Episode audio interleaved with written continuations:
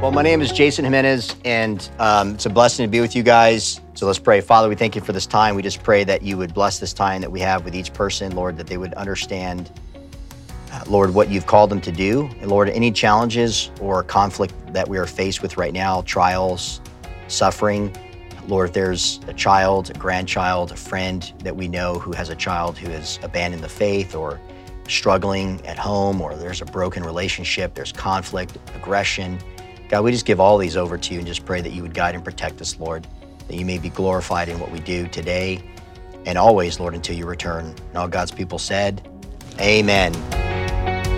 So, parenting Gen Z, you guys, what I'm going to give you right off the bat is, and this is actually important because when you look at Generation Z, it's roughly from 2000 to 2015, okay? So, as technology has advanced, as things have progressed in our culture, when you look at the greatest generation, you looked at baby boomers, you're talking about a 30 year average generation, right? Nowadays, it's split in half. Okay. That's how fast our generations uh, are not growing up. There's a difference. They're not necessarily growing up. It's just what's happening is they're being split in half because they're inundated with so much information. Things are rapidly growing in technology and the sciences and academia. Uh, nowadays we have more families moving than ever before so they're not stationary. And so we and there's a lot more uh, tragedy things like think about 9-11 that has occurred think about the bubble the economic crash. That's all generation z. High school shootings we've never seen this before in our lives. Suicide never in any generation in america like we're seeing today. Okay? So these type of things are affecting generations uh, a lot more aggressively than ever before. And that does not mean that older generations didn't go through trials because older generations actually went through more difficult things than the current generation and were able to be resilient. This generation do not know the concept of what resilience is because a lot of their parents, as I'm going to show you in these four groups, and I'm in this group. My oldest is, is 19, my youngest is 12 I have four kids. And so um, when I'm around parents my age and even older, because one thing about raising Gen Z, you have a mixture of different types of parents all together.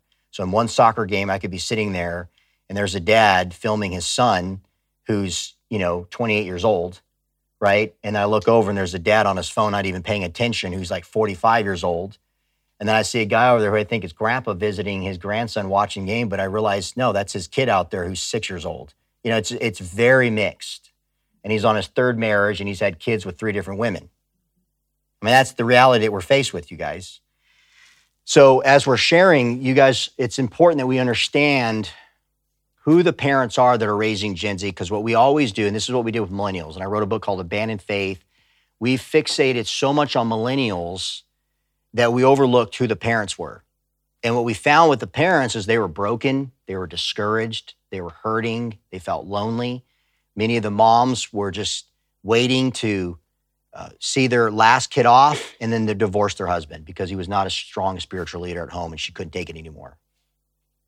That, that's really a summary of the parents who are raising millennials. And those are primarily the younger baby boomers and the older Gen X parents who were raised in the early 60s. Okay? With Gen Z now, we're already now into Generation Alpha. So we're already seven years into a whole new generation. So those first graders that just started school this fall, that's a new generation. Who has a, a first grader? You guys got a new generation now before you already. And that, that's, that's how fast time flies. Okay. Now there's a lot of mixture between millennials and Gen Z.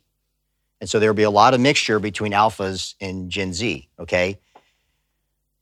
But this is important. We have to understand who the parents are because if you really want to understand a generation, we have to understand who the parents are. And we get so fixated on the individual, so fixated on the wants and desires of a kid that we lose sight about the parents. Now, I get it. Let me just say this. I understand that a lot of times parents' identity can be in their kids, but that doesn't mean that defines who you are. Does that make sense? Any questions on that so far? You guys with me? All right, so here's the four here's the four groups. The first group here, these are the older Gen X parents. 1964 to 1972. Their pure personality are they they are realists, okay? So problem solvers.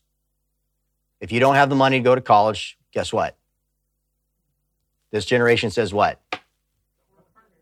Either you work harder and you save money, or you, you're not going to that college because you don't have the money. It's plain simple. That's, that's a realist. Okay? But because they're older, and, and did you know that over half this generation are remarried? So that means over half this generation either had a child out of wedlock and was never married, or they're divorced. So immediately, their second families that they've had come from broken homes, and they come from what? Fragmented homes or half siblings, right? Or step parents, okay? And so they're parenting from fatigue. I, I, cannot tell you guys through the years how many parents I've sat there and they're like this. I mean, they're just, there's just no motivation in them whatsoever. They're just done. Guys have shut down. They don't want to argue anymore. Their wife's nagging. They just can't take it anymore. So their worldview, when you assess this parent group, these older Gen X parents who are raising Gen Z, this is not the this is not the biggest uh, parent group. It's going to be the second one that I fall into. I'm 44, and I'll show you that in a minute. But when you assess their worldview, and what that means is they understand what it is they believe as a Christian, and they can articulate it pretty well. What they believe and why they believe it. They know the Bible. They can give a defense about the existence of God, who God is, what salvation is. They share their faith, you know, from time to time with friends and family. So, in essence, it's their perspective of how they perceive the world, their framework is about 40% of them know. So, that still means 60% of them raising Gen Z don't have a biblical worldview. Okay? Their parenting style is very responsible. When they say they're going to do something, they're committed to do it. Okay? This was this was a big chunk of my last position as a family pastor. I was responsible for college, high school, middle school, and oversaw our children's director, stu- the children's ministry. This was the primary group that we had in Charlotte, and um, a lot of them are givers. Vol- they volunteer. They want they want our involvement. They were looking to us to help them along the way. And that is still the case. Now, the second group here, though, from 73 to 83, these are the younger Gen X parents, and this is the last of Gen X before millennials come on scene. Their pure personality is their idealists. So, no, we went from a realist to an idealist. What's an idealist? Yeah, it's very good. So they they there there's a lot of felt needs there that they have personal experience. Like the, I, an idealist is I I I really want a better life for my child than what I had. Okay, and that certainly is me. I came from a broken home. My mom was killed at 15. Uh, my dad jumped from job to job. Both my parents had their GEDs. They never even graduated from high school. They were on the brink of divorce two older siblings. They got into alcohol, partying, and stuff like that, and having sex outside of marriage. There's a Catholic mix with a Protestant mix. And I told myself when I was younger, I'm not, when I have a family, I'm not going to raise them like this. Okay. So there, there, now the, the danger, if you're not grounded, is then you just cater to that child. So I, I they need to have the best coach for me to be a, the best parent.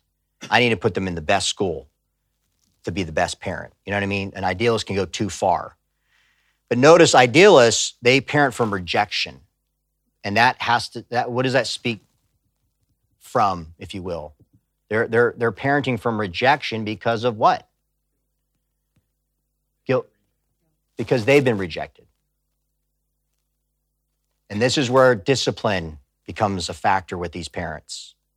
I can't say no to my kid because that's going to be perceived as what? me rejecting them. Okay. Now, notice their worldview is what? 30%. So we're dropping here. Their parenting style, they're very dependable though. Okay. So, like when I, and this is my demographic of primarily of parents, Uh, we're very dependable. Okay, we like social outings. You know, uh, for the most part, when we say we're going to do something with our kids, like we commit to something for our kids, out of guilt, not always, not saying you should be doing that thing that you told your kids you sh- that they should be doing or that they're going you're going to allow them to do, but you do it because you can't renege it because you don't want them to feel rejected. Okay, so they're very dependable in that sense. They're the kind of family. Hey, Dana, I need you to do this, and you're just kind of like, oh, okay. So you're bringing the snacks next week, and so you're going to be dependable. You're going to do it and you're going to go on social media and you're going to go talk to your friends and you're going to make it happen. That's this generation. Okay. Now, let me just say this. Along with that comes dirty laundry from this generation. This demographic right here, I cannot tell you how many, and let me just say this no offense to women, how many women raising kids in this demographic, the Gen Z, the older Gen Z, um, share too many sensitive things on social media that one is an embarrassment for yourself, your husband, and your children. Okay? Any thoughts on that? So that's the second group. Who falls in this group? Who falls into this group? First group. Who's in the second group? Here's the third group 84 to 92. These are the older millennial parents now. This is scary. They're consumerists. So we go from realists to idealists to what? Consumerists. And guess where they parent from? Discontentment. This group is not content. They complain a lot. This group is very critical. And look at their, where their worldview is. We're going down, you guys. People like Paul and myself, when we stand before God one day, this is one aspect we're going to be judged in is our lack of equipping families. This is where we're going to be judged. All of this too. We, we play a part in this, unfortunately, but it's, that's the reality. Now, here's a good thing though. This is the positive side. They're very relatable though. Okay. They're, they're not punks. They're not really difficult people to talk to. Okay. But a lot of this group has not, if their worldview is 20%, guess what that tells you? Have they been discipled? Now, in America, we can go back, and I did a study. One of my friends did a dissertation on, on discipleship. And um, we're looking to build a curriculum down the road together. But it was interesting when he was telling me in a recent meeting that you can go back, but within 50 years in America, discipleship has not been, when, it, when we start talking about expository preaching, we're thinking, yeah, that's right. I want to, I want to, I want to, whoa, see that? I want a pastor who beats the pulpit and preaches God's word. And you know what happens though? Ultimately, a lack of discipleship. So we think that if I can get an expository preacher like Adrian Rogers or David Jeremiah or something like that, like, I mean, we're going to be grounded. Guess what? The studies show that's not the case. Good. It's good that you got somebody who's preaching God's word. But what happens is we think he's doing all the work right? We're getting the word of God from him. And what that actually does is cause us to just sit back and not do anything with it. So here you have this third group where they are raising most of Gen Z, the younger Gen Z, obviously, right? And they're very relatable, they're very relational, but they are more progressive than ever. Okay. So you you can get a very good looking young couple with kids are Gen Zers in the children's ministry, and uh, they just voted for Hillary Clinton. Let's say, right? Okay, just that's just whatever. That's their prerogative. But they're very progressive, and they're like, "Hey, so um, Paul, do you do you uh, uh, marry same sex couples?" Like they're all excited about, it. like you know, are you are you inclusive? Like that's good, right? What what kind of social justice programs? Are very relatable in that. So that's kind of like, you know, you have to be careful in that because this is the space where most of this generation is living in, these older millennial parents. Now, I don't show this in the stats, but I talk about it in my book that's coming out next year. This group here, guess what? When you look at their worldview as 20%, these older millennials, um, over half, some studies show 67% of them are not married. So, did you know that parenting Gen Z right now, that you have over 12 million kids under the age of 18, 12 million in America that are being raised right now by a single parent. So 12 million, if that's under the age of 18, that means what? Primarily, most of that's Gen Z. So we have almost 12 million Gen Zers who are being raised in a single home. And out of that percentage, are do you think of those households are moms raising those kids? 84%. So, what we're saying, you guys, is you're talking about uh, a quarter of Gen Z in America are being raised by just a mom. So that leads to this group. Fourth group now, these younger millennial parents, you know, born from 93, 99, um, they're narcissists. So you go from realists to idealists to consumerists to narcissists who parent from fear. And why are they parenting from fear? You go from fatigue. I'm not saying no parent, the only tired, you know, parents are older, but it's true though, right? You start losing, you know what you lose, right? When you're older. But why are they parenting from fear? Okay, so one aspect, they don't know what they're doing, which is true. How many parents in this generation have had to rush to the school to pull their kids because of a shooting? Right? How many parents in this demographic know know of a child who their their son or daughter had a classmate who committed suicide? You know how many kids in this demographic in this demographic are on some form of medication because of a mental illness? Or their parents are on it? and their worldview is 12%. So you guys notice this is from 93 to 99. The first group from 64 to 72 at 40% to what? 12%. Now here's the thing about their parenting style. They're very agreeable, and you think, well, isn't that a good thing to a certain extent? But agreeable in that they agree to terms, are always compromising. Okay. So this dem- this demographic of parents, the second group to the third group to the fourth group, are the type of parents who say, "Here's your device, and account, and I'm going to count to three for you to listen to me." Right. So you're allowing your kid to be rebellious, and they don't come to you, so you you're giving them warnings because you don't you have no authority in their life. Okay. And then what typically happens, then the parent keeps sternly saying to them, if you don't listen, when I get to three, you're not going to get that ice cream, right? And so the parent is agreeing with the child to come to, to, to this, this, this what? This truths. But it's always favorable for the child. And what do we reward them with all the time? And what do they want? They want devices. Okay. So that that that's the the four main groups that are raising Gen Z. So it's not looking pretty. That's a fact. You and I were just talking. You know, if you, you to to problem solve, you have to problem find. So my thing was looking at Gen Z. The main, the main problem here is the parents are broken. Okay. You have older parents to younger parents, but they're, they lack a biblical worldview. So if by just looking at the numbers, and you have 12 million of them are being raised by a single mom, then guys like Jeremy and myself, we should be investing in our work full time just to meet a fraction of the need. We are outnumbered, okay? And it keeps getting worse.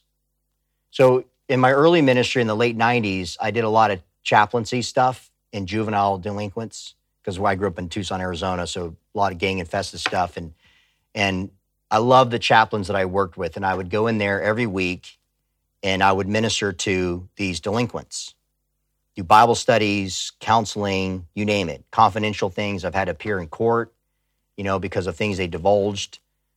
I was in front of murderers, people who killed their parents. I mean, just I mean, we. It was, it was an intense time. Um, I remember encountering some uh, Satan worshippers at this this uh, juvenile delinquent corrections facility, and at a Bible study on a, on a Sunday night, and they were coming to disrupt it. And what I found though, across the board, no matter the kid or their background, whether they're from the Indian reservation, they're Hispanic or Black, which primarily in, in the minority groups, they didn't have a dad. They didn't have a dad.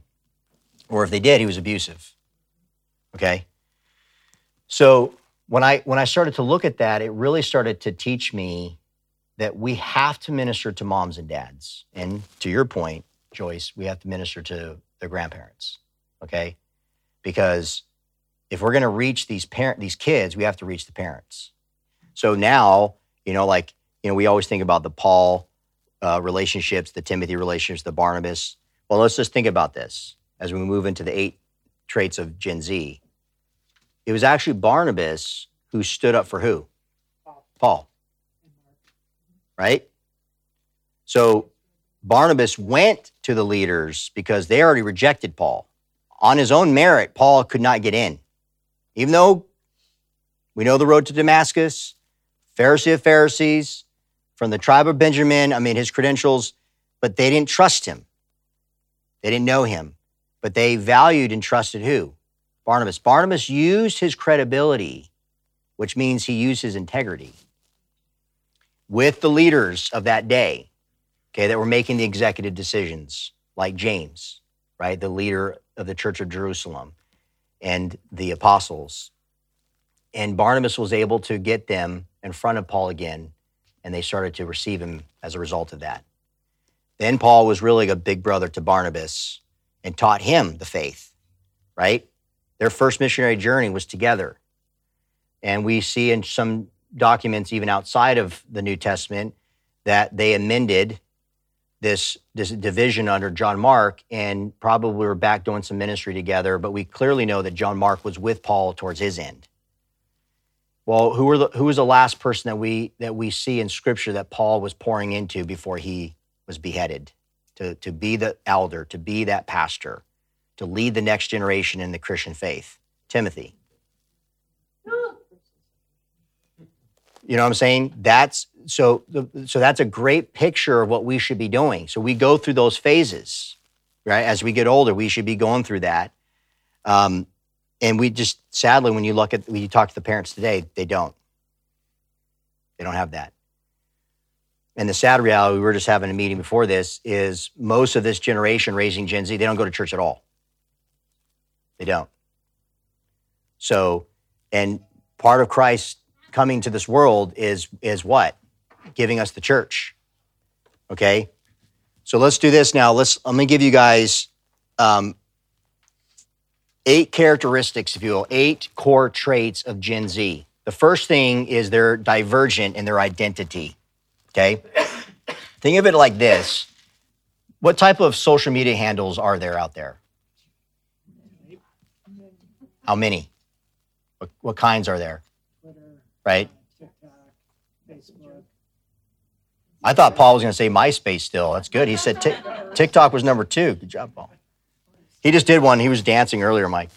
Um, so I want you to think of Gen Z like the social media handles out there. They all have their unique little thing they, they, they do, right? Instagram was mainly about what? A nice looking picture of your breakfast which I don't care to see. I should have did my Holiday Inn one for you guys today. It was delicious. Yogurt and a banana. Okay?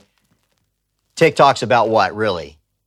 A lot of dances, right? Stupid stuff, which America's so obsessed with. And we got bombs dropping in Ukraine and we're just dancing around in America. Um, Twitter, obviously, is just canceling everybody on Twitter, okay? Everything has its thing. Facebook is kind of posting stuff just about your everyday life or, hey, check this thing out. LinkedIn's more business oriented, okay? That's how Gen Z is. That's how eclectic and diverse they are. They've been immersed in a digital first society marked by severe shifts in economic, environmental, and political circumstances. So they are very hyper connected, okay? Highly opinionated generation. It's amazing because you look at Gen Z, they just put out all kinds of content all the time They have a thought, they put it out there, more so than millennials. By the way, Gen Z is more educated than millennials. Gen Z read a lot more than millennials. Okay, so sometimes they can put their opinions out there and doctor it up in such a way as thinking it's very they're very informed. They're very in touch with reality. But both generations, based on what we saw with the numbers of worldview, the lack of worldview with their parents, lack critical thinking. So they're very hyper-connected, very opinionated. Uh, they move to activism as the internet and social media landscape has made them acutely conscious of and concerned about world events. So that's where they get they get their information from opinions of people in their generation. Having lived in an era of overall progress when it comes to issues like marriage equality and body positivity, they're forging new territory and broader conversations about identity. This is the, the cohort of gender fluidity and inclusivity in all of its forms. Okay. So I'm going to show you in a minute this divergency. Remember the movie Divergent? You guys ever see it? So what, what was the basis of why it was called Divergent? You guys remember? Who can tell the audience? Do you remember? Exactly right? They, the, the, the, elders, if you will, the leader, they would have them go, they would come to a certain age and their families, and they would all go and they would be tested, if you will. They would fall into five categories essentially. Now, divergent was someone who, again, hence the term, had all of them. They didn't fit in one little box, if you will. That's so true with Gen Z, okay? That's very true with them. It's not always a good thing, it's not always a bad thing. Number two, there's significant creativity among them. Another defining aspect of Gen Z is they are poised to becoming the most educated generation of digital creators America has ever seen. So it's interesting, Gen X was able to globalize what the previous generation did of baby boomers, right? And then millennials digitized it. And now Gen Z are what? They're creators. They're movers and shakers, crowdfunding, right? They get things done in their bedroom with the phone. Okay? And they get millions of followers and they have companies that sponsor their stuff and they're sitting there dancing in their in their bedroom, making money. Why aren't we doing this? What is going on here? But they're very creative. My, one of my little nephews, he lost his dad. My brother passed away over two years ago to cancer. And his, his Paul, Paul's in high school. And Paul's been telling me for quite some time that he wants to become a YouTube sensation. I mean, it's no longer like, I want to be a musician. And your parents like, oh, no. Anything but that. Now it's like, I want to be a YouTube sensation. Oh, no. Why don't you be a musician instead? At least we can track that. But you know, like th- nowadays, it's this competition thing, it, and it, it also it, it, fuels them. Like everyone's doing it, so they're they're they're more driven to be creative, to be the you know to try to be someone who can outdo dancing or whatever the case may be.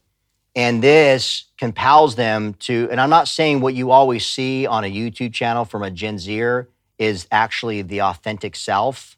Okay there could be a portrayal, and that's a creative in a sense, like they're acting. And so they have so many outlets to do that in the game in the gaming world, right? That competitive nature or the creativity. Companies look at what Hulu, all the streaming things. That's all built on creativity. Like it's it's no longer in a in a linear fashion. There's all kinds of creativity that's being happening that people are consuming and they always just want more and more. And now notice what we're doing is they're all halting and saying, we can't keep up to, with this. Everyone's creating so much that we can't. Now FX is trying to compete with Hulu, who's trying to compete, you know, with uh, Discovery Plus, who's trying to now Disney Plus and Netflix. You know, like they're all competing, and they're putting, they're dropping these episodes, and people are just boom, they're done with it, on to the next. You know what I'm saying? And and now they're like, okay, pause and we got to we're going to be going back now to one episode but all this creativity is now burning people out and then what and then look what happened covid All those shows that you wanted to catch up on that you thought or you didn't even know existed, now you know, right? And we're all like zombies. Okay? Like I, we can't even watch shows anymore without some LGBT thing being front and center. And it has nothing to do with the story plot. They just have to put it in there. And you're like, okay, I'm not watching this. Now we have something called VidAngel, but still it's like, you know, it could filter it out. But you, yeah, it's it's just a too too too dark of a thing. You know what I mean? Like, why are why are we watching? What does that say about our culture, though? Now, family movies still do the best. But we are definitely in a place now where you also have you have cancel culture and you have bully tactics. We will feed you the ideology that we want your kids to see and to hear. Right? And if you don't let them, it's because you're narrow-minded and you're a bigot. So Disney doesn't get the idea when Buzz that, you know, what was it called? Was it just Buzz Lightyear? Did you like that, Mike? Did you like the? I've just read about No, I thought, I thought you were going to say, "Oh, I loved it." Yeah, I saw it. Yeah, but because of that same-sex scene with kissing, like just throw it in there. It's like subtle, but it's in there. Parents were like, "No," like we did. Where I'm like, "We're not, we're not going to see that," you know, and um, it tanks in the box office. But they don't talk about that. They're like, "You guys are a bunch of idiots." Like, no, you, your business model, you're being an idiot. You know what I'm saying? So they would they would they would they would lose jobs over this instead of just saying, "You're right, let's take it out." Because their own people within the Disney corporation are boycotting their very employer. Right? That's the difference between your generation and the current status. That's not a good business model. That will ultimately tank, right? And is affecting people's jobs it's affecting the economy if you multiply that over and over again. So people are, you, the numbers show people don't want dark movies. But what do they keep doing? Companies still primarily are built around a product. But the new LLCs that are coming out from younger millennials and older Gen Zers is not product, they are the product. So it's built around personality. So, and again, everything has what? A time expiration date on it. And so right now, everyone's having fun and everybody is making money and you know with the ad, you know, monetization on their their stuff. I know several friends that one gal that my wife was discipling not too long ago, and she started to get a big following on Instagram, and she's like a model type person. She's doing on the side just on her Instagram thing. And so somebody was following her and a clothing line company and said, "We think you're perfect shape, size, whatever, with some of our stuff, and they sent her some free clothes and said, you know, do what you want, and we'll we'll we'll we'll start promoting your content and we'll start sponsoring you. And now she makes a few thousand a month as a part-time model for this clothing line that saw her on Instagram. Like, okay, that's legit to some extent, right? But the creativity is good, but the creativity is not as deep as it once was. Meaning, this type of creativity lacks innovation. Okay, so these Gen Z are not necessarily innovators. Okay, they can create a, a movie, they can create a YouTube channel, they can be sensational, they can land up on some NBC, you know, The Voice or something like that. You know what I mean? And and get up there and start having some of their original content for the for, for the next few months, you know, being downloaded on Apple Music. Good, right? That's creative. They have a lot more opportunity and platforms. Remember the day when you'd have to, you know, record your music and send it to, you know, Capitol Records and hope somebody responded to you, and that was like your only, and you're, you know what I mean? It's just going to doing little gigs like the Beatles did in the pubs, is any chance they can get. Nowadays, like sign up for The Voice, and you know what I mean? See what happens. They're already a lot of them are just thinking that's how fast this should just happen, right? And again, it goes back to a lack of resilience. Living Facts says having higher high school graduation rates and lower dropout rates than those who came before them, and they are more likely to be in college. So, so they're getting better educated than millennials. And, and what we are seeing right now with the trend so far with the first generation of Gen Z have graduated last year. A lot of them are graduating last year from college now. So they're going into the marketplace for full time jobs. By the way, this when you when you go to a local store Starbucks, a Target, are you satisfied with the customer service that you get tend, that you tend to get even in your guys' community here? What would you say it is? Again, those are younger, older millennials, including older Gen Zers that are doing these part-time jobs. And they're saying, I don't want to work anymore because now the government's giving me a check of five, six hundred dollars a month. So the heck with that. At least what we're seeing, some stability. And this this is some of the correction that we're seeing from parenting parenting millennials. Is if if I raise my kids, and this is not saying that they're religious, but if they if mom and dad say the average American family says if we stay together and we have regular meal times with our kids and we focus on them graduating from high school, they will by far have a better path to success in life if we do those three primarily things. Okay? Right? So that's that's a big part of this. So some of these parents, again, who are relatable and agreeable, um, they're very invested in their local schools to make sure that Bobby gets what he wants, right? Because Bobby's having a hard time in school, so we got to make Bobby's school more fun. All right, enough on that. Number three, religious uncertainty. Gen Zers have a hard time subscribing to any particular religion or set of religious beliefs. They don't like labels and they certainly prefer avoiding any exclusive dogma that challenges moral relativism. What's moral relativism? So, moral relativism is, in a nutshell, obviously it's self, you know, self-defying, meaning that it defeats itself in its very statement. It rejects. It has to affirm what it rejects. So they're saying the moral good here is for you not to be so religious. But that's a dogmatic statement. They're denying dogma, but they're being very dogmatic and denying dogma. Gen Z sees themselves at the center of their own creative truth. That is to say, Gen Z is consumed with their own personal experiences, accomplishments, wants, and desires. Most of the hit songs right now are what? Have you noticed? I was I was actually doing a test the other day. Love songs are the number one, right? Give me a love song that you love. What's a love song that that you like? I don't care what genre or what time period. You guys too embarrassed to talk about your love songs? What about Love Song by Tesla? yeah. Jordan, what's a lo- uh, where's Jordan? He left.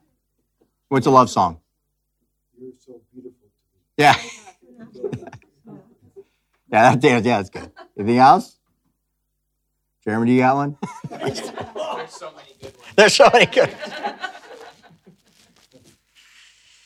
So everything is is predicated on the raw emotions of the individual. So love songs are huge, but now what's starting to happen, even it's it's it's bled into worship music, is about self, making me feel good, right? So it's like this love affair with myself. You know, I determine my own happiness. So marriage and stuff is is is about people who are going to feed that into my my selfishness, right? So that remember I told you parents, the younger millennials raising Gen Z, they're narcissists. Okay, they're very fixated on self, and and um, that's going to have some major damaging consequences. A lot of those parents in those four groups are the ones who are putting out there on TikTok and Instagram about letting my kid at four, five, six years old determine their own gender. Right? That's that's this parenting groups right now raising this. You know, again, they're not they're not biblically literate. So to them, they're being all inclusive, and that's that's the great virtue of that culture today. Now, this leads into sexual fluidity. Almost 70% of teens right now, you, you if you go, I don't care if I'm here, I go to Detroit, I go back to Charlotte, I'm gonna be in California next weekend, and then I'll be in Seattle. I don't care what city I go into, you're gonna find the average high schooler is gonna say, hey, whatever floats your boat. And I love you for it. Some of it's kind of cool because they're being what? Supportive, accepting. Okay. Now, I don't immediately see this is what we do. This is what we tend to do, especially if we have a religious background. We immediately get offended by that and see the danger of that. And what do we do? We go into attack mode. You should know better That's wrong. You're, God didn't make you that way. Now, you're not speaking any language that makes sense to them. And that kind of tone, you want to be discipled by that type of person? Go back to that. So as these these little teenage girls are like trying to build that burrito, and this guy last night, was, he's like putting everything on that thing. That burrito just kept getting bigger. I was like, by the time the guy gets his burrito, I might have no food for me. So I'm like, I'm out. But the, the manager guy was standing there, no help, and he just kind of like, like frustrated with these little girls, right? I was gonna say something, but I resisted. And and uh, but I just when I see a lack of leadership or I see like this this disdain or this lack of joy or patience or you could just see the stress that was happening there. It was horrible. Like, would you want that guy to be your leader to help you grow in your faith? Who's ornery or looks depressed? There's no joy in him. He's impatient with you. You know what I mean?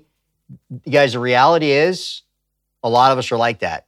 We come off that way bitter, argumentative, we're defensive. You know, if somebody doesn't believe what we believe, I mean, how many of you guys have an LGBT friend? You know what I'm saying? Like that you invite them over and you hang out with them and and you know what their what their life is wrong. It's wrong, but you love them nonetheless. Did Jesus just talk to Zacchaeus and not go to his house? Did Jesus just tell lepers to be healed? Or did he touch the leper and say, You're healed? And that's the reality. Jesus didn't care what the public thought. Some of, too many of us care too much to where we don't want to be seen with a Syrophoenician woman. We don't want to be seen with a Samaritan. We, want to, be, we don't want to be taking our friends out of the way and go into Samaria to go reach one person who eventually reaches a whole community. And before Jesus touched her life, she was going in the heat of the day to get water because she was ashamed of her life and nobody cared about her to now she's going back and saying, I've met the Messiah. And they thought she was crazy and they needed to go find out for themselves. And then they validated what she said. You know, if Jesus didn't do that, do you think that that community would have been reached? And look at us. If people don't fall in line with us, and if, if and yes, we are to defend traditional marriage. I, before I even came out here, I have some of our colleague friends two of our senators, Burr and Tillis, and I know Tillis, he was our Speaker of North Carolina, they're siding with the Marriage Equality Act, which will repeal the Defense of Marriage Act.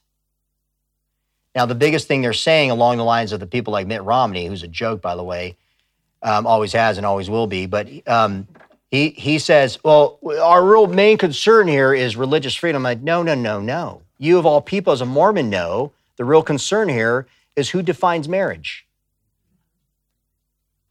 Don't make it sound like you're that great Republican, right, who's fighting for religious freedom. When you compromise with what God says, right, and you're a government official who starts thinking that you have the power to will the votes of the people and determine what you repeal, this is where we're at. And what they're doing is they're caving into this, you guys, because who's the big vote? Who are the big voting block now? Not baby boomers anymore. It's millennials. Gen X, my generation, has been the lamest. We're the smallest generation, and a lot of us didn't go to the box. We, we didn't go. We don't show up a lot. Okay? Millennials and now Gen Z in 2024. And guess what? One in every eight Gen Zers believe gender is other than heterosexual. One in six Gen Z adults identify as LGBT. 70% of them say, hey, look, so they want to see a repeal of, of the, they don't, they're livid over Roe v. Wade being overturned. Right? And they know that. And so, do you think that Tillis and Burr, when they've been seeing the signs of North Carolina becoming more liberal, right? Through the years, they know where the voting block is. They know ultimately it comes down to the big cities. 70% of Charlotte is liberal. We have only one, we have one moderate and one conservative, and the rest of them are progressive. And so that's their talking points. So this is what they do. And so they start compromising because of the sexual fluidity that we're seeing with this up and coming generation. Ethnic diversity. Most Gen Z sees their ethnicity or race as central to their identity. This will speak into, I'll talk a little bit next about wokeness, about it's known as intersectionality. You factor in different interconnected elements or characteristics of self, one of them being like your race. Well, I believe in one human race, but they say black race, brown race, you know, your ethnicity, and then your gender, yada, yada, yada, right? This explains why Gen Z is very passionate about their generation's progress in bringing diversity to the American landscape. Couldn't agree more, but how they execute that, I disagree with. To be diverse, you take an E for BLM, right? To be diverse, you become an anti racist. You be diverse, you renounce your whiteness, right? You're inherently a racist if you're white. How many white people in this room? Okay, you're all racist. That's, that's what this ethnic diversity is bringing. Okay, did you guys know in the next 25 years, guess who becomes the minority now in America? Not just conservatives, white people. So Gen Z is ushering in, in their generation, when they're going to be my age and some of your guys' age, by that time, um, Asians, Hispanics, and blacks will be the the. And I'm hey, obviously coming from I come from, I'm like, good riddance. It's about time, right? You guys start cutting my grass now, but um, so that's a that's a good thing to some extent.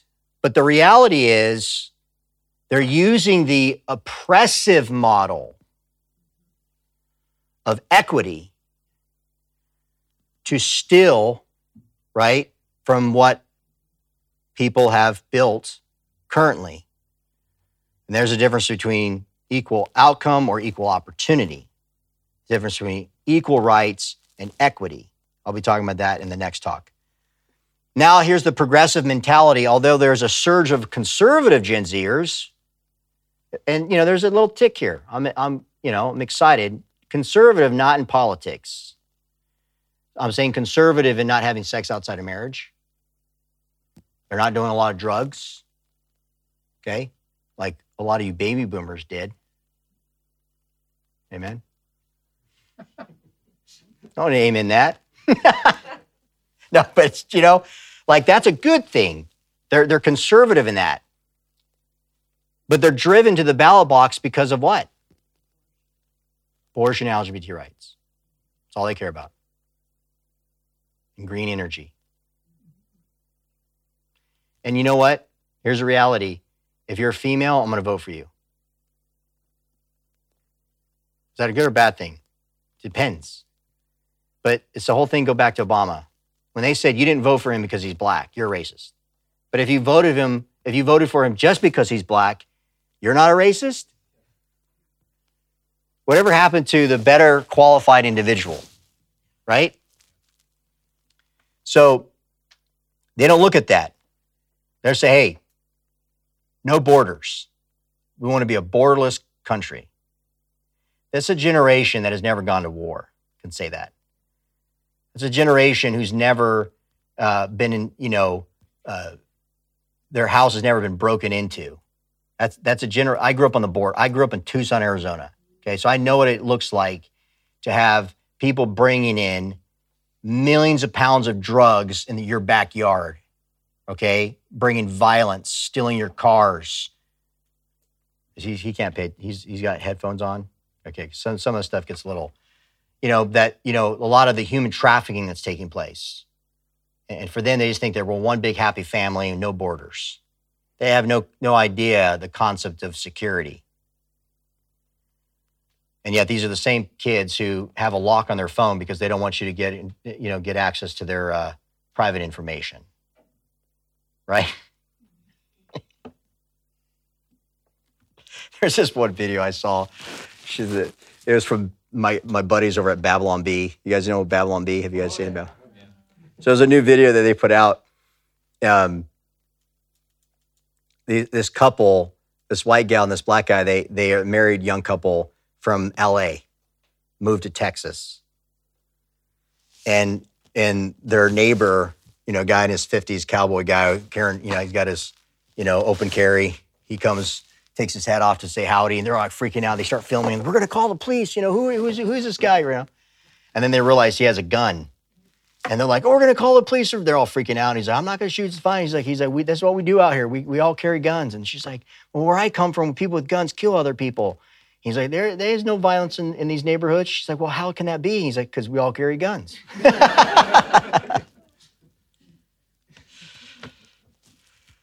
So the uh, and the ballot box isn't the only avenue for Gen Z to advance their progressivism. They engage and support brands and media organizations that affect change in the in these political issues. Here's what is amazing. Going back to the creativity of Gen Z, it's amazing what um, the shooting in Florida, for example. I talk about this in the book. You you know how that got to the point where gun reform and politicians were coming and they're giving those speeches in the coliseums and they were apologizing to kids and their parents which in many ways like good. I mean that was an atrocity when, we, when you see the whole breakdown here. Um, it was because they all went to social media the kids. They all went to twitter these 14 15 year olds and they expressed their outrage. And it became a it became an international sensation.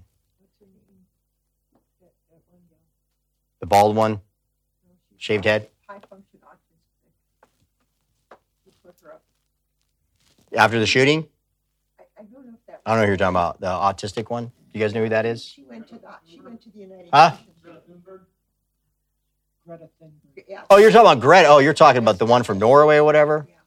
Oh, let's watch a video from her right now. No. But that's a prime example of what they're capable of doing in their activism, which in many ways is impressive. But again, with this progressive mentality, the end result of that is not good. Okay? Language sensitivity. Several years back, undergraduates at Columbia College submitted an essay in the universities, and this is one of guys. I was doing a lot of research with some of my editors a while back when we were putting this together. Unbelievable how syllabus has changed because of language sensitivity. What happens now, and the more liberal the school, the more common, the more woke, the more common, they submit their syllabus and the students review it before it becomes the final syllabus. They also now have enacted where they warn students that they're going to get into certain microaggressions or sensitive language and they, they can opt out to attend that day or they can skip it altogether. So they get to pick and choose. So think about how that looks like in liberal arts now, in literature. So they submitted an essay in the university's newspaper citing how certain subjects presented in the class were oppressive and contain triggering and offensive material that marginalizes students student identities in the classroom. Offended language that the professor was bringing up in literature in the class. The students demanded that the faculty act by providing them trigger warnings before proceeding to teach on aspects of history that might alarm them or cause them to feel uncomfortable using microaggressions. What's a microaggression? This is a microaggression according to woke kids. Hey, what what uh, what country are you from? That's a microaggression. Do you speak Japanese? Microaggression. I like your hair. Saying it to an Afro American. Microaggression. Do you like spicy food? Microaggression. Okay. But at the same time, you're white, you're a racist. Not a microaggression.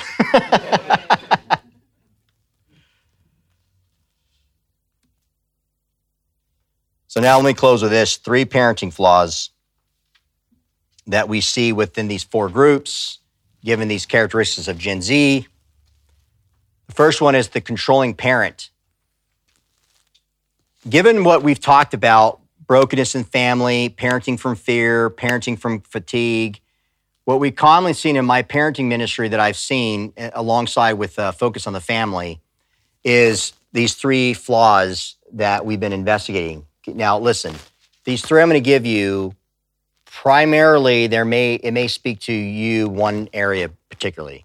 We all do all three at some point, but there's always going to be one that's going to kind of be our default in the flesh. Okay, so perhaps some of you guys in this room, or maybe your spouse, uh, is a controlling parent, and this is someone who has a, who's who who uh, failure to prepare uh, their children in life.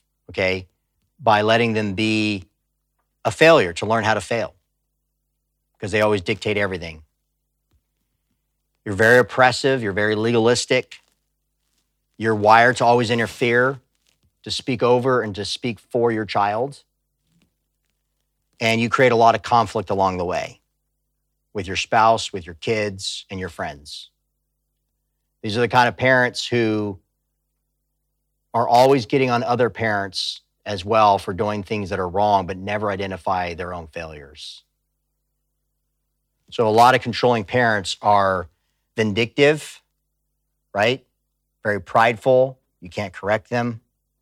And a lot of these parents, if you're not Jeremy or Paul, you guys are not doing what they want you to be doing, right? Because they're so controlling, they're going to be a, you know, they're they're a pain in the neck to work with, right?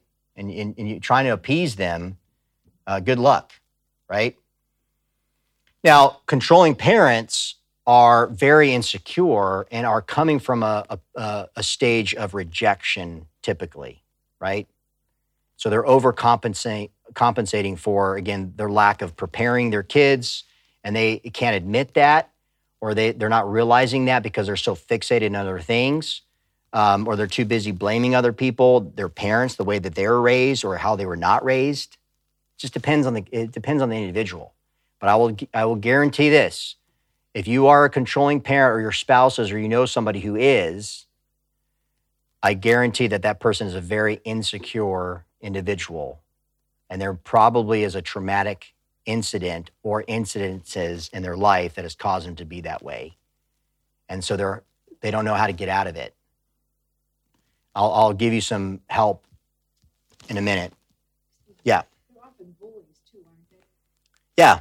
Yeah. I mean, so remember that. So they're so a controlling parent. Um, and I've had a, you know, I've had my fair share, obviously, in the ministry with controlling parents. Um, and it, and you, you, let me ask you this: Do you guys think before I respond, is it mainly men or women that are controlling parents that you see most of the time? See 50 50, you say women? It's mainly women. Most of the time, when you see this type of dynamic being played out, it's usually the women.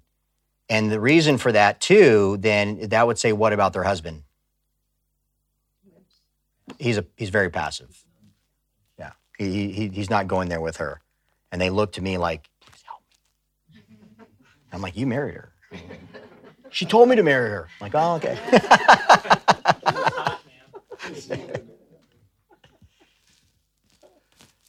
The second one is a paranoid parent. And this is a failure to release. So this is the parent where, I mean, they won't even let their kid on their bike go down the street on their own. Right? They're obsessive. They're always thinking the worst. This is these are the bubble wrap kids, you know, because of the paranoid parent. There's always something bad's going to happen. So what they do is when they explain things to their kids, it's always in I'm doing this because I don't want you to be hurt. I'm doing this to protect you. I'm doing this because it's a bad world out there. I'm doing this, I'm doing this, I'm doing this to protect you, protect you, protect you, protect you, kind of thing, right? And they bubble wrap, bubble wrap, bubble wrap. You guys like the Christmas story? So that's always one of the movies we watch that with the Grinch, that my, you know, in Hallmark. Um, we love making fun of Hallmark movies. That's like our tradition in our family. And so my my son, who's in college in California, he's now they're already watching Hallmark movies with his roommates who are in their twenties, and I'm like, that's discipleship, amen. And uh, so the, when we think of the Christmas story, uh, there's there's that scene when you have Ralphie and Randy, and Randy's a younger brother, and the mom reminds me of my mom. She had curly hair, tall white gal, and this is also in the Midwest. My mom came from Illinois, and so she, you know, Ran- Randy's out the door, right? Randy's like sixth grade, you know, or Ralphie is, and Randy is probably like third grade. You know, he's a few years younger than than his older brother. But the mom is like just she just keeps loading Randy with what? With more jackets and stuff, and she's scarfing him. And he's like, I can't put my arms down. You know what I mean? Because he's like just so bubble wrapped. And that's a great picture of paranoid parents. They're just constantly doing things to protect their kids from harm. They, so, and the control parent can't let their kids fail because that's a failure on their end. The paranoid parent it won't even go there. They protect everything. And now they let them go play and everything's all wrapped and cushioned, you know, and that kind of thing. These are the kind of parents who complain in the parks because they don't want their kid to slide down a, a metal slide. So it's now, what is it? It's plastic, right? That's, that's what's happened is we've changed all that, okay?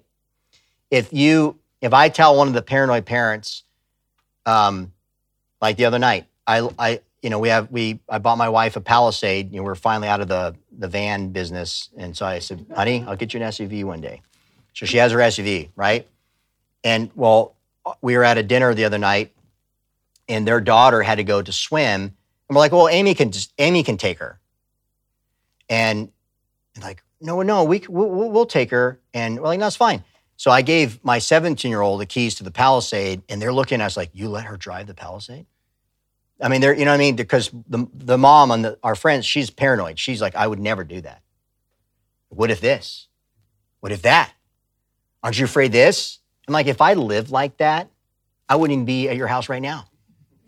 Because you're not that good of a cook, and I'm afraid, I'd be afraid I'm going to die. But it's like, you know, there are some people, then, so they're looking at us thinking like, we're, we're, we're, we're, something's wrong with us. What I'm looking at thinking, I trust her, right? But-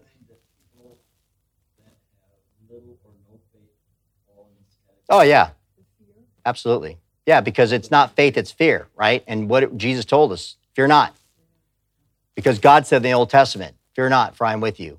Be not dismayed over and over. Why? Because we always have a tendency, okay? Now, it doesn't help when you got the school shootings. It doesn't help when human trafficking is up, especially like, look, in Charlotte, it's the top 10 city in the country. So do you think that when when my daughter goes to Concord Mills with her friends, and they're all little pretty girls, like you think like I haven't taught her how to be, you know, you know self defense. When I one of my other buddies like who raised two other girls a lot older than I did, I did, and he's like, yeah, I didn't want to do that because I didn't want them to like, uh, you know, then be all paranoid about you know that. But what if something were to happen? Yeah, so there's a balance. Like it's like just because you're teaching self-defense and be aware of these things. So like I tell my daughter, don't don't be that girl who's going to her car like this from Target at night and not paying attention to your surroundings. That's but a paranoid parent's like, you're never going to Target, right? Alone. And so when they get older now and they drop them off at college, you think that kid knows how to turn the light off? No, it's not, it's unhealthy. And that and what happens is they, they're controlled by fear, so they're crippled by fear and they avoid conflict. Okay? Because they're always trying to problem solve. And these are the agitated, anxious parents at night. Okay? Because everything's out to get their kids. Right? And they avoid the conflict by trying to fix everything. The last one is the detached parent. And this is someone who is, is their failure to provide. So they they don't provide emotionally because they're detached. Whatever's happened in their life for whatever reason depends on the person right? But there's common traits and i talk about this in my book. Um, there are common traits obviously with each one of these categories but one thing you find with these parents is they're they are very oblivious to how their kids feel and why they feel that way now are some of them narcissistic eh, somewhat are a lot of them selfish? Yes. But the main thing we find with detached parents is they're indifferent. That's actually scary. They struggle loving their spouse if they're married, and they struggle providing for their family because they have a hard time sacrificing that. They're just, they live in their space, and then a lot of times they just want to be left alone, and you figure it out. Yeah. This Yeah, this is men. No, it's women. So they're geared to ignore things, they overlook things, they're dismissive. They can literally walk through a room and ignore their kids. Their kids could be fighting, their kids could be listening to loud music, they could be gaming for three hours straight, whatever. They could be sitting there doing homework. They could be having a boyfriend over, sitting on the like they're just not engaging. They're detached. And they disregard the conflict. Anytime you try to confront them with stuff, it's just like you just it just it drives them further away from you. Does that make sense? It's very it's very sad. So in closing, real quickly, let's look at let's look at controlling parents. Failure to prepare, oppressive, wired to interfere creates conflict. How can we help parents who are controlling? What do you guys think? What, what's some biblical advice to help a controlling parent? learn how to let go and let God. In all these things, a big part of it is we have to model and we have to take the initiative, right, to minister to this per, to, to this type of of of, uh, of a parent who has a, a controlling problem. So one of the things that we want to teach this parent, if, and if you're in this category, is quite literally is you need to study humility in Scripture. You have to really take an exploratory measure of what humility is in the Bible. And with that, you have to look around and say, who is humble around me that I see they trust the Lord and I need to learn from them and I need to humble myself and you need to pray and say, God, work in my heart because I do have I do have a controlling problem, my spouse, my kids. That those are uh, you notice how I keep saying those together because those are inevitable. You, you can't have a controlling parent that's so controlling over their kids and not with their spouse. Okay.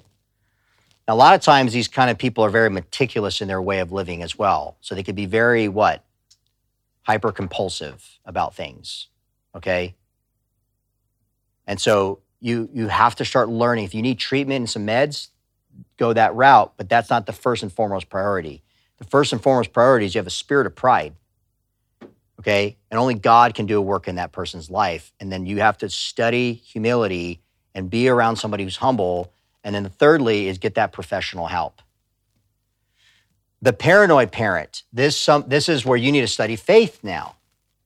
You need to look at scripture and you need to study what faith is. And a great pointing, a place that points you towards is 2 Peter chapter 1. How to grow in your faith. Because you, you're clearly not. Okay? then I, and this is across the board, but you need to study Ephesians chapter 6, verses 1 through 4, and that model of what we see with parents. And the Bible says, Fathers, you're not to provoke, provoke your children to wrath, but to train them up in the, in the training of the Lord. So we have to be intentional by letting our kids fail, to teach them how to be resilient. Now, this is a great book, by the way, that's coming out. A dear friend of mine, we're going to be doing a parenting conference at the end of next month. She's her name is Dr. Kathy Koch. That's actually K O C H. And she runs a big ministry called Celebrate Kids. And she's a clinical psychologist. Never married, doesn't have any kids. She's in her early 60s now. Um, we love Kathy. She's one of our faculty members at Summit Ministries with us. And she is coming out with a new book called Resilient Kid and it really sparked when she saw what kids are going through during COVID and mixed with a lot of the stuff that I'm telling you guys. And we've talked a lot. And that's going to be a great resource to teach parents how to raise resilient kids. Let them fail, right? Let them learn from their mistakes. I what I've done in my parenting with my wife now, like the other day, Tyler, my oldest, who's 19, goes to Peru. That was his executive decision he needed to have that under his belt. He's not in Peru because I'm like, son, you need to go and that sort of thing. I said, you need to make the decision because I want you to go in the power of the Holy Spirit. Now, the cool thing was he had a dad who, what? I said, we're both in this dilemma together. We want you to go to Peru because of God's calling in your life. We want to see you, right? But ultimately, I want to see you do God's work. So I support you either way, right? So that a paranoid parent does what? He ain't going. They're never going. So that kid sadly never gets to see the world. They never get to see miracles. They never get to see God working. They just see parents who don't share their faith, who sees all the evil in the world and all the bad things that can happen, and they're just always. And then you know you get a little mole like, what is that? Is that cancer? Like, no, it's not cancer. Sort of before you know it, uh, and, and they're surgically removing my arm because you know, like that's how paranoid some of these parents can get. So this these type of parents they need to study faith. They need to learn what faith is, and and yes, they need to see professional counseling. They need professional help. Now, and let me say this. So I, I see what you're saying. At the same time, we look at people who are in. If someone is depressed, that does not mean that they don't have faith. If somebody has a mental illness, does not mean they need to just pray harder. I talk about that in challenging conversations. Does not mean that they just need to go to church more and pray harder and that, that illness is going to go away. Okay, I think that's a very dogmatic and hard view to hold against people who are suffering. Okay, a lot of people that are suffering in those things, they can't help it. Now, people who are anxious, there are some people who have had panic attacks for a number of reasons, but there's a lot of stressors that they were overlooking for quite some time. And I think a lot of that could have been avoided. But we don't talk about it. We just accept people to say, I'm busy all the time. I'm just busy. I'm just busy, busy all the time. And you're like, yeah, I'm busy too. No, I'm busier than you. No, I'm more busy than you. It's like this competition thing all the time. And we think if we get a sleep number bed, we're going to sleep better at night. Or just, or just take a pill. You know, I mean, look, how many people have to take something to, to sleep. And it's just, it's just, it's just, it's just problem after problem that compounds. And eventually there's just, it's just like that, that buzzy noise in your heart to your mind that keeps you awake at night and you, and you don't know why it's there. It's like my rent a car right now. It's got this rattling going on in there. I'm like, where's that coming from? So I took the door off. No, felt like it. But it's like, it's just there. And I know something's loose, right? And that's how a lot of people is like, they they know something's messed up in their life and this anxiety they feel, and it's just always there and you can hear it. And it just bothers them. So that's why I say they need professional. Every category, if it's severe, they need professional help. And there's nothing wrong with that. Look, if something goes beyond my ability to fix a car, I take it into a specialist. If you find me ripping the engine out, it's over. We're might as well just get a new car. Especially these cars nowadays, right? You have you know, the diagnostic checks. Like, you know, I can't even. I mean, and that's what we have to do with these problems with these people that that that that are having a lot of these issues. The detached parent, bottom line, this is, I would say, in many ways, is probably going to be the worst because most of the time, what you find with a detached parent who have a love issue, who are indifferent, they were not raised by parents who showed them a loving home. They probably have a really broken, messed up relationship and they are struggling to even want to spend time with their kids. And so you say, well, well if, if let's say that's you or, or your spouse or something, say, well, what does this person do? The first thing you need to do is talk to someone like me in your life, someone like Pastor Paul in your life. And I pray that, that the support of that church can get you professional help because there could be molestation there, there could be abuse there, there could be uh, things that you saw that have demoralized you that you've buried. And as a result of that, you have inter, interpersonal conflict with yourself and with people around you. And yeah, praise God, you came to Jesus when you're, let's say, you're 17, but you've never given that that part of your life over to the Lord. And um, and and de- detached parents, ultimately, what happens is their spouse can't deal with it for far too long. When they get older, their kids are pretty messed up. The kids have left the faith and they get divorced. All right. So I know we'll go into a break, but if you guys have any questions,